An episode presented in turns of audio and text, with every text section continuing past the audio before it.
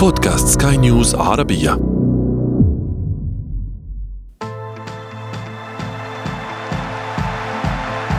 أثير الكرة.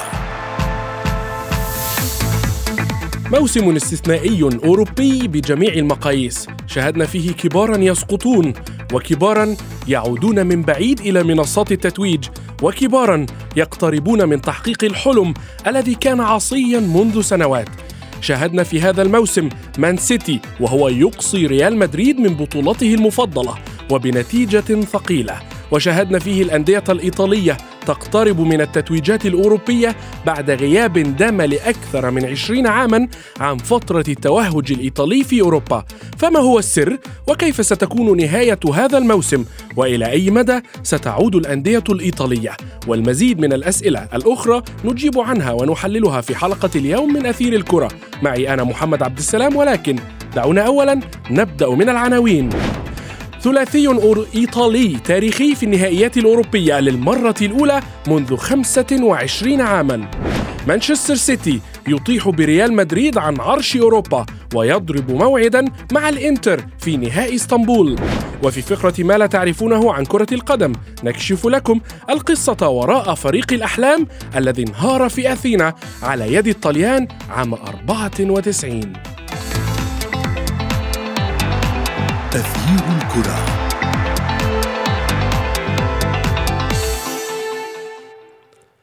أهلا بكم في حلقة جديدة من أثير الكرة. دوري أبطال أوروبا والدوري الأوروبي ودوري المؤتمر الأوروبي يتزينون بالأندية الإيطالية الكبيرة. إنتر على موعد مع كبير إنجلترا الحالي مانشستر سيتي. وروما سيواجه الخبير إشبيليا في نهائي الدوري الأوروبي. وفيورنتينا في نهائي متكافئ مع ويست هام الإنجليزي لبطولة دوري المؤتمر الأوروبي. City, two wins from glory.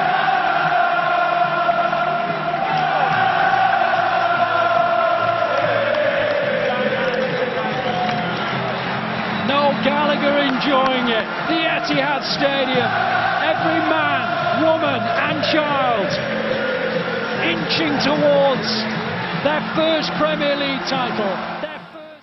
للحديث أكثر بشأن البطولات الأوروبية دعونا نرحب بالمحلل الرياضي معتصم يونس مرحبا معتصم معتصم دعنا أولا نتحدث عن الأداء الإيطالي في هذه البطولات بما أن ما فعلته الأندية الإيطالية أمر استثنائي. دعنا نبدأ الحديث عنها. ما السر وراء هذا التفوق الإيطالي هذا الموسم أوروبيا؟ بداية مساء الخير محمد تحياتي لك ولكل الزملاء الكرام في سكاي نيوز عربية ومستمعي هذا الأثير أثير الكرة. بكل تأكيد التفوق الإيطالي لم يأتي بمحض الصدفة كما يرى البعض بالعكس أنا أعتقد أن لديه أسباب ومسببات. في المقام الأول الهيمنة لنابولي الإيطالي في إطار صراع الكالتشيو هو من دفع الأندية الإيطالية الأخرى من أجل التفرغ والتركيز بشكل أكبر في المعترك القاري. هذا في المقام الأول لأنك عندما دخلنا معترك كأس العالم كان الفرق يصل إلى 20 نقطة ما بين نابولي المتصدر وباقي الأندية. بالتالي كان هناك تركيز واضح لدى بقية الأندية في المعترك القاري. في المقام الثاني أعتقد بأن تأثيرات جائحة كورونا السلبية على الوضع الاقتصادي للأندية هو ما دفعها للتركيز بشكل أكبر. على النجوم الفاعلين في ارضيه الميدان، اللاعبين التكتيكيين أكثر من اللاعبين أصحاب الماركتينج العالي أو أو التسويق العالي، بالتالي كانت هناك فكرة واضح في كيفية إعادة صقل وهيكلة كرة القدم الإيطالية التنافسية لمختلف الأندية، في المقام الثالث هي ثورة المدربين الطليان، أنا عندما أتحدث بأن الإنتر وأن الميلان كان في نصف النهائي بقيادة بيولي وسيموني إنزاجي، أتحدث عن نصف نهائي الدوري الأوروبي أنا شاهدت روما برفقه جوزيه مورينيو وهي أنشيلوتي مع ريال مدريد أيضا معتصم. نعم وأنشيلوتي مع ريال مدريد. نعم هذا صحيح. وأيضا كان اليوفي بقيادة أليجري أيضا موجود في نصف نهائي الدوري الأوروبي. وفي الحديث أيضا عن نصف نهائي دوري المؤتمر الأوروبي كان هناك برفقه فيورنتينا الإيطالي فينتشينزو إيطاليانو. والآن هو موجود في نهائي الدوري الأوروبي ليواجه ويست هام. بالتالي أنا أتحدث عن ثورة لثلاثة فرق إيطالية أربعة فرق إيطالية وأتحدث أيضا عن مدربين طليان موجودين. بالتالي كل هذه العوامل تتحدث عن الصدمة التي أحدثتها عدم قدرة إيطاليا على التأهل إلى كأس العالم لتخرج الأندية بحثا عن إعادة هيبة وشخصية الكرة القدم الإيطالية مجددا من خلال المعترك القاري. كانت مجموعة من العوامل. بالتالي نحن الآن إشادة جماعية بما تقدمه الأندية الإيطالية على المستوى القاري من أجل إعادة بريق وهيكلة الكرة الإيطالية التي تعاني من عدم التواجد في كأس العالم للنسخة الثانية على التوالي نعم. وخاصة بغياب عن كأس العالم اذا 2020. اذا أنت تقول أن الأندية الإيطالية ووصولها لهذا إلى ما وصل إلى ما وصلت إليه في في أوروبا ليس محض آه، آه، صدفة أو مجرد حظ كما يقول البعض وأن المنافسين هم من أهدوا الأندية الإيطالية آه، التأهل إلى هذه الأدوار أنا أنا لا أعتقد بأن هناك هدايا بقدر ما أعتقد بأن هناك لربما المسارات خدمت الأندية. على سبيل المثال أنا أتحدث عن نابولي إنتر بنفيكا وأيضا بالنسبة للميلان كانوا في ذات المسار من ربع نهائي دوري الأبطال. بالتالي ال- الطريق كان مفروش بالورود لتواجد فريق إيطالي. ثلاثة أمام فريق ثلاث فرق إيطالية أمام فريق برتغالي. بالتالي كان منطقي للغاية أن يكون هناك فريق إيطالي موجود في نهائي دوري الأبطال. لكن بالحديث عن مسار الدوري الأوروبي بالنسبة لنادي لنادي روما ونادي اليوفي أنا أعتقد بأن إمكانيات كلا الفريقين أوصلتهما إلى نصف النهائي ولكن الفارق بأن لربما خبرة مورينيو في المعترك القاري هي من ساعدت روما محدوده الإمكانيات في الوصول إلى النهائي واليوفي اصطدامه بعراب الدوري الأوروبي نادي إشبيليا وإقصائه بشكل لربما كان صادم ولربما كانت التفاصيل صعبة في في لقاء آه، اخذ العودة، نعم. الإضافية هذا هذا واقعي ولكن فكرة إهداء الأندية لربما شيء أنا لا أتقبله محمد لاننا سنقوم بالتقليل من شأن الإنجاز للأندية الإيطالية لأنها تلعب هو هو ليس تقليل هو ليس تقليل معتصم على قدر ما آه، يعني إذا ما شاهدنا الأندية التي واجهها إنتر ميلان أو ميلان للوصول إلى نصف نهائي آه، البطولة بالتأكيد ليست كقدر الأندية التي واجهها مانشستر سيتي وريال مدريد إلى الوصول إلى ذات ال- ال- المعترك أو إلى ذات الدور. هذا صحيح. هذا صحيح. هنا أنا أتفق معك. نعم صحيح. أنت عندما تقوم بوضع تشيلسي وبايرن ميونخ ومانشستر سيتي وريال مدريد في مسار وتضع الميلان والإنتر وبنفيكا. وبنفيكا في مسار. نعم. نعم هذا صحيح. هنا أنا أتفق معك. بالتالي أنا أتفق مع وجهة نظرك ولكن في بعض الأحيان أنت مطالب بشيء من الحظ والكثير من المدربين في كرة القدم الأوروبية قالوها في عديد المرات في عديد التصريحات. قالوا درهم حظ أحسن من قنطار شطارة. يعني بالتأكيد أحسن من أن يكون لديك مجهودات وأسماء وشبه وفكر تكتيكي. الحظ مطالب يكون أحد أسس النجاح في كرة القدم. هذا نعم. شيء طبيعي. بالتأكيد معتصم ابقى معي. سنتابع الحديث بشأن هذه النقطة ولكن بعد هذا الفاصل. أثير الكرة. دعونا نستكمل الحديث بشأن نصف نهائي ونهائي البطولات الأوروبية وأجدد الترحيب بالمحلل الرياضي معتصم يونس كما أرحب بالصحفي الرياضي الذي ينضم إلينا الآن ضياء الدين محمد. مرحبا ضياء.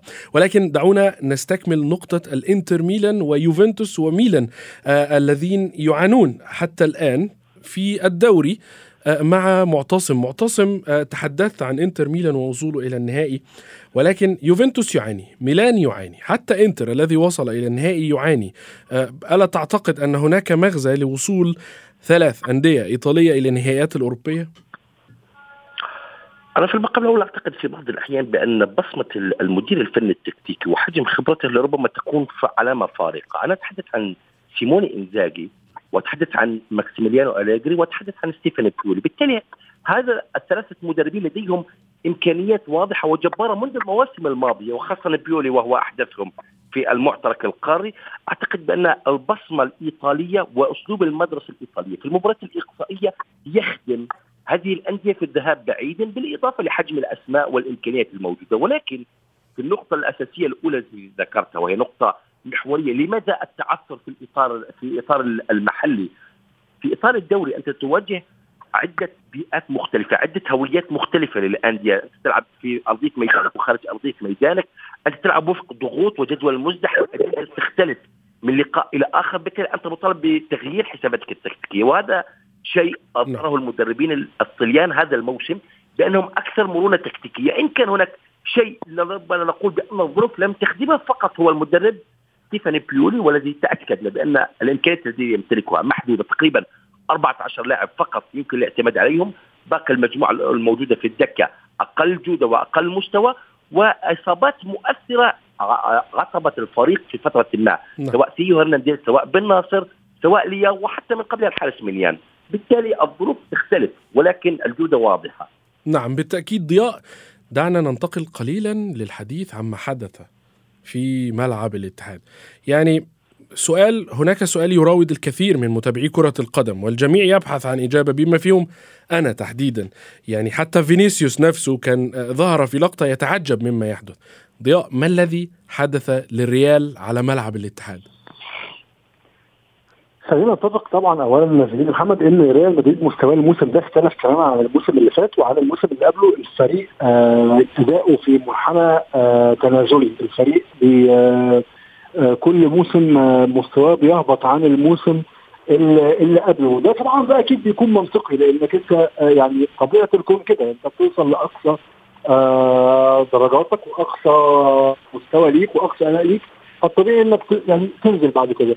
يمكن كمان أكثر مشكلة بتواجه ريال مدريد هي إن مفيش بديل مناسب للأساسيين اللي هم مش كلهم كمان في ال top form يعني يعني أنت عارف دلوقتي لو تعالى نبص مع بعض هتلاقي إن كارلو أنشيلوتي اضطر يلعب كامافينجا اللي هي لاعب واحد اضطر انه باك شمال.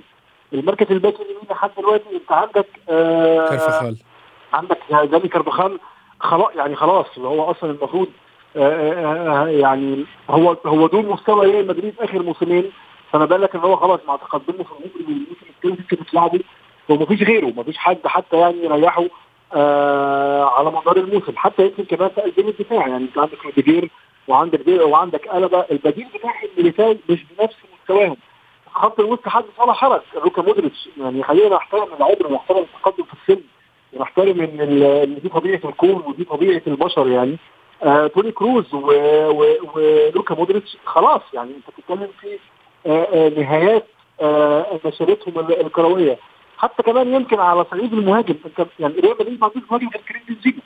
بمجرد ما كريم بنزيما مستواه يهبط أو بمجرد ما كريم بنزيما يكون غير موفق ريال مدريد آه بيفقد لاعب مهاجم صريح.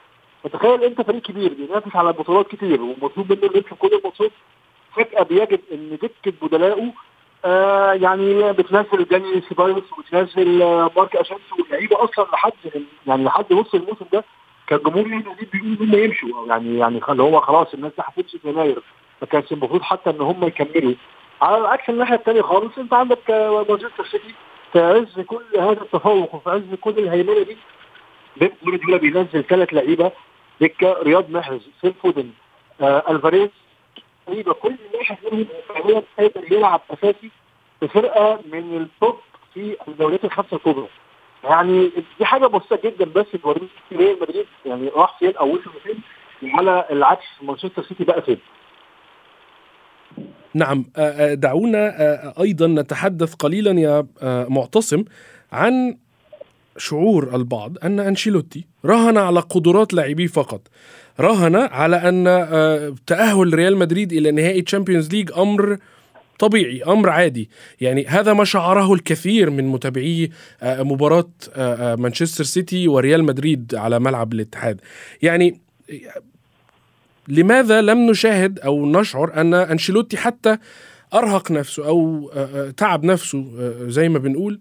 لقراءة الفريق الخصم؟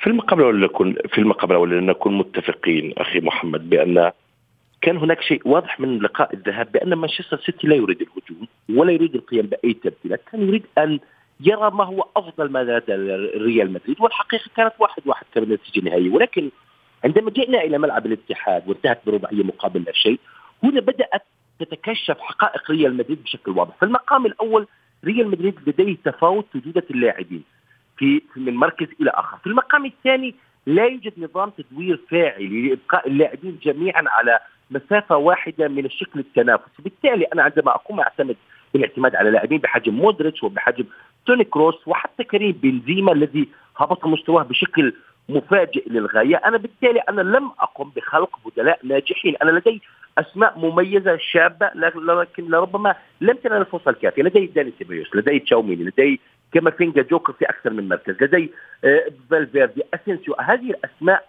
الآن أصبحت تحتاج إلى فرصة حقيقية وكبيرة في أرضية الميدان. في المقام الثالث وهو الأهم الفوضى التكتيكية الخلاقة التي كان لطالما يراهن عليها كارلو أنشيلوتي بأنه يعطي مساحة للاعبين لإيجاد الحل، للعب بأسلوبهم الشخصي. أظهر فشل ذريع لاننا عندما شاهدنا بأن كتيبه مانشستر سيتي في الشوط الأول 45 دقيقة الأولى اليه التحرك بديناميكية عالية لا مركزية واضحه في الأداء. نشاهد تحركات اللاعبين طريقة خلق حلول تنويع الأشكال الهجومية. بالتالي أصبحت الأمور واضحة على حقيقتها بأن ريال مدريد في الشوط الأول لولا تألق تيبو كورتوا في ثلاثة فرص واضحة أمام النرويجي هالاند لربما الشوط الأول كان كفيل بأن ينتهي بخماسية. بالتالي هناك الكثير من الإشكاليات في ريال مدريد. نبدأها من من عد من تحفظ الإدارة في الإنفاق المالي بدل من وضع 100 مليون في تشاوميني ليقوم كارلو أنشيلوتي بإجلاسه على الدكة في عديد المرات ومنح الثقة للأسماء الكبيرة أو الفلسفة الإيطالية بدوما مواصله الرهان على الأسماء المخضرمة بانها قادره على الاستنزاف البدني والذهني والتكتيكي وتقديم المساعدة. لك في كل مرة كان الأولى أن يكون هناك تدوير للأسماء الموجودة. كارلو أنشيلوتي يعتمد على 11 لاعب نعم. ولديه تبديلين دائمين. بالنسبة لأسينسيو وبالنسبه لرودريغوس. ولكن بيبي جوارديولا يعتمد على 11 لاعب في الدكة قبل أن يكون هناك 11 لاعب. في في في نعم معتصم. وهذا وهذا هو ما اتفق مع معك فيه ضياء بأن أنشيلوتي لم يعطي فرصة للاعبي الدكة في الأساس. لذلك لا يمكن حتى الحكم عليهم من مجرد لقاء أمام نادي كبير بقيادة مدرب كبير جوارديولا ضياء قال قبل المباراة لمشجعي مان سيتي لا تقلقوا لن أتفلسف. ما هو رأيك بعد هذا التصريح في تكتيك جوارديولا على أرضية الميدان في مباراة ريال مدريد. يمكن آه، مانشستر سيتي بقاله كان فترة مع جوارديولا آه، كانت الناس بتنتقد فيه المصطلح في الكورة يسمى ال over coaching بمعنى إنه كان بيحمل كل لاعب آه، في مركز معين واجبات أكبر بكتير من مركزه. إحنا بقى لنا فترة شايفين آه، شايفين بيب جوارديولا عذرا آه، ما بي يعني ما بي يعني ما بي overش في التكتيك. هو الراجل بقى خلاص لقى الخطة أو طريقة اللعب أو التشكيلة المعينة اللي بيلعب بيها آه، اللي بتنجح معاه اللي بتأدي معاه. فخلاص أصبح إن في اعتماد على ثلاثي في خط الدفاع في اثنين باكات. الباك ليه واجبات معينة. لو بلاعب فريق آه، جناحاته قوية فالباك بيبقى ملتزم بالواجبات الدفاعية والهجوم بيكون محسوب. نفس القصة خط الوسط. بقى معتمد على هي بتعرف تدافع هي بتعرف تهاجم ومش عاوز حاجة أكثر من كده. يعني هو أنا مش عايز منك يا دي غير إنك أنت آه تطلع قدام وتبقى ممرر للكرة للأمام وتسدد. مش عايز منك يا رودري غير إنك تاخد الكوره في نص الملعب وتحقق لي الاستحواذ. فيمكن ده خلى اللعيبة تكون عندها أريحية أكثر فبقت اللعيبة مجهودها لا يستنزف بشكل أكبر على عكس كل المنافسين اللي بقوا بيحتاجوا إن هم يعملوا مجهود مضاعف أمام مان سيتي لمجرد بس إن هم يقدروا يجاروه. يمكن كمان آآ آآ كان في حتة كلاسيكية مفتقدة في سيتي. في, في ال system بتاع مانشستر سيتي أو في نظام مانشستر سيتي مع جوارديولا وهي إيرلينج هالاند. هالاند مهاجم كلاسيكي جدا. بيب جوارديولا جايبه عشان خاطر يجيب جوان. هو لا جايبه عشان خاطر يفتح مساحات ولا جايبه عشان خاطر ينزل يبني لعب من نص الملعب. لا لا خالص. هو كل مهمته انه يقف جوه منطقة الجزاء والكور اللي تجيله ينهيها على أكمل وجه. يمكن كورتوا تالق أمامه في الماتش اللي فات وده خلاه ما يعني ما يقدرش إن هو يهدد أو ما يسجلش ولكن هالاند يظل قوة قوة ضاربة. حتى لو ما قدرش يجيب اجوان فهو صداع ومزعج ومؤلم لأي خط دفاع هو بينافسه يمكن جوارديولا كان دايما دايما بيحصل في الماتشات الكبيرة إنه بي يعني بيقرر يغير في التشكيل أو يغير في طريقة اللعب أو يعمل لقطة كده لأن هو بيحب إن الناس تاخد بالها من اللقطات اللي هو بيعملها. فكان ده بيؤدي إلى خسارته. يمكن ده شفناه يعني أكبر نموذج أو يعني أفضل نصف نهائي الموسم الماضي. اللي حصل أمام تشيلسي. بالظبط في النهائي كمان يعني. نعم. النهائي دوري أبطال أوروبا. انت ماشي بتشكيله وماشي بطريقه لعب معينة ليه غيرتها؟ هو يمكن السنة اللي بيلعب بيه في الدوري الإنجليزي هو هو اللي يطبقه في دوري الأبطال وعشان كده نعم. أنا لو لو جوارديولا كمل زي ما هو كده في النهائي وأنا أتوقع إن النهائي هيكون مانشستراوي بنسبة 100% السؤال ده أنا جاي يعني سوف آتي عليه في آخر اللقاء ولكن معتصم أغلب المتابعين لدوري أبطال هذا الموسم يعتقدون أو اعتقدوا أن من سيتأهل من لقاء المان سيتي وريال مدريد هو من سيحقق اللقب دعني أسألك من يعني ما هي نسبة التكافؤ في رأيك بين السيتي وإنتر في نهائي دوري الأبطال؟ أكبر من النسبة التي كانت موجودة بين ريال مدريد ومانشستر سيتي لأن إنتر ميلان أظهر نفسه بشكل تكتيكي جماعي كقوة تمتلك توازن عالي في الحالة الدفاعية وفي الحالة الهجومية. وأيضا المرونة في متوسط الميدان الذي أكد سيموني إنزاجي بأن الخطورة ليست من لوتارو أو لوكاكو أو دجيكو الخطورة من من لاعبي الوسط. بالنسبة للحديث عن التكافؤ أنا بتصور شخصي بأن مانشستر سيتي أفضل بأضعاف المرات من إنتر ميلان في المشهد الختامي بالرغم من أن الإنتر سيميل أكثر كما العادة للمدرسة الإيطالية الكلاسيكية بفكر إنزاجي وهي آلية التعامل مع المواجهات الإقصائية ولكن من لقاء واحد وليس من لقاءين بالتالي ستكون الأمور مختلفة حسابيا ولكن مانشستر سيتي يمتلك الفارق الواضح يمتلك فارق تكتيكي ويمتلك فارق على على على المجهود البدني ويمتلك فارق في الحلول.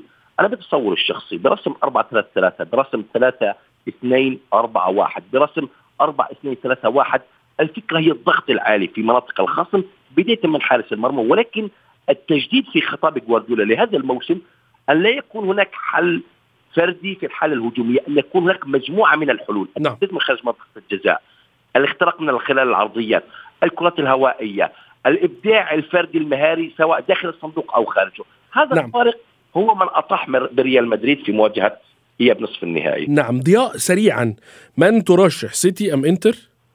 آه لا طبعا آه يعني خلينا نتكلم كلمة فريق واحد سيتي أم إنتر؟ آه سيتي سيتي طبعا لا. سيتي معتصم سيتي أم إنتر؟ مانشستر سيتي مانشستر سيتي إذا اتفق اتفقتما على مانشستر سيتي سيكون بطلا وسنتابع سويا. آه، من سيكون بطل دوري أبطال أوروبا هذا الموسم؟ شكرا جزيلا لكما. كنتما معي المحلل الرياضي معتصم يونس والصحفي الرياضي ضياء الدين محمد.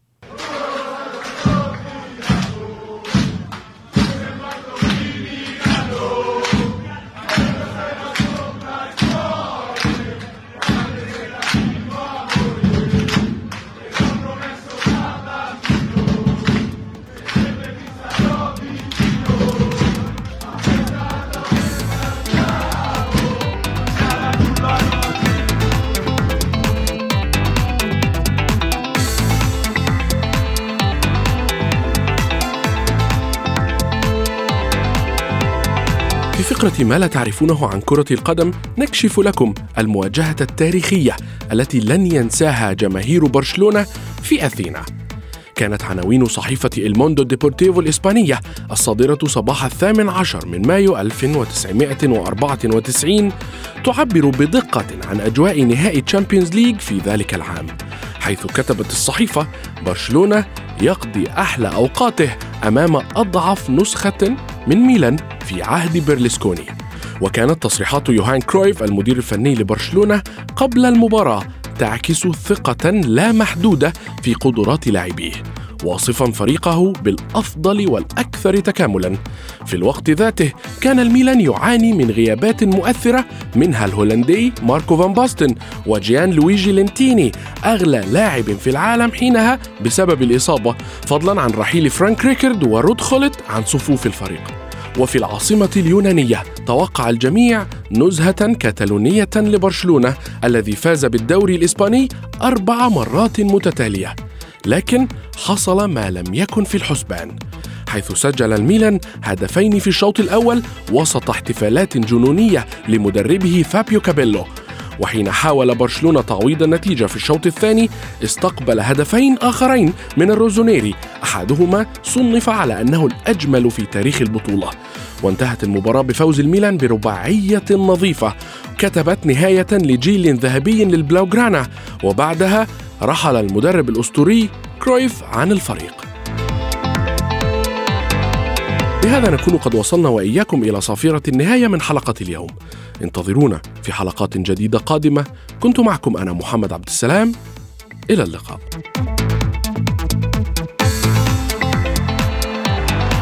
تغيير الكرة.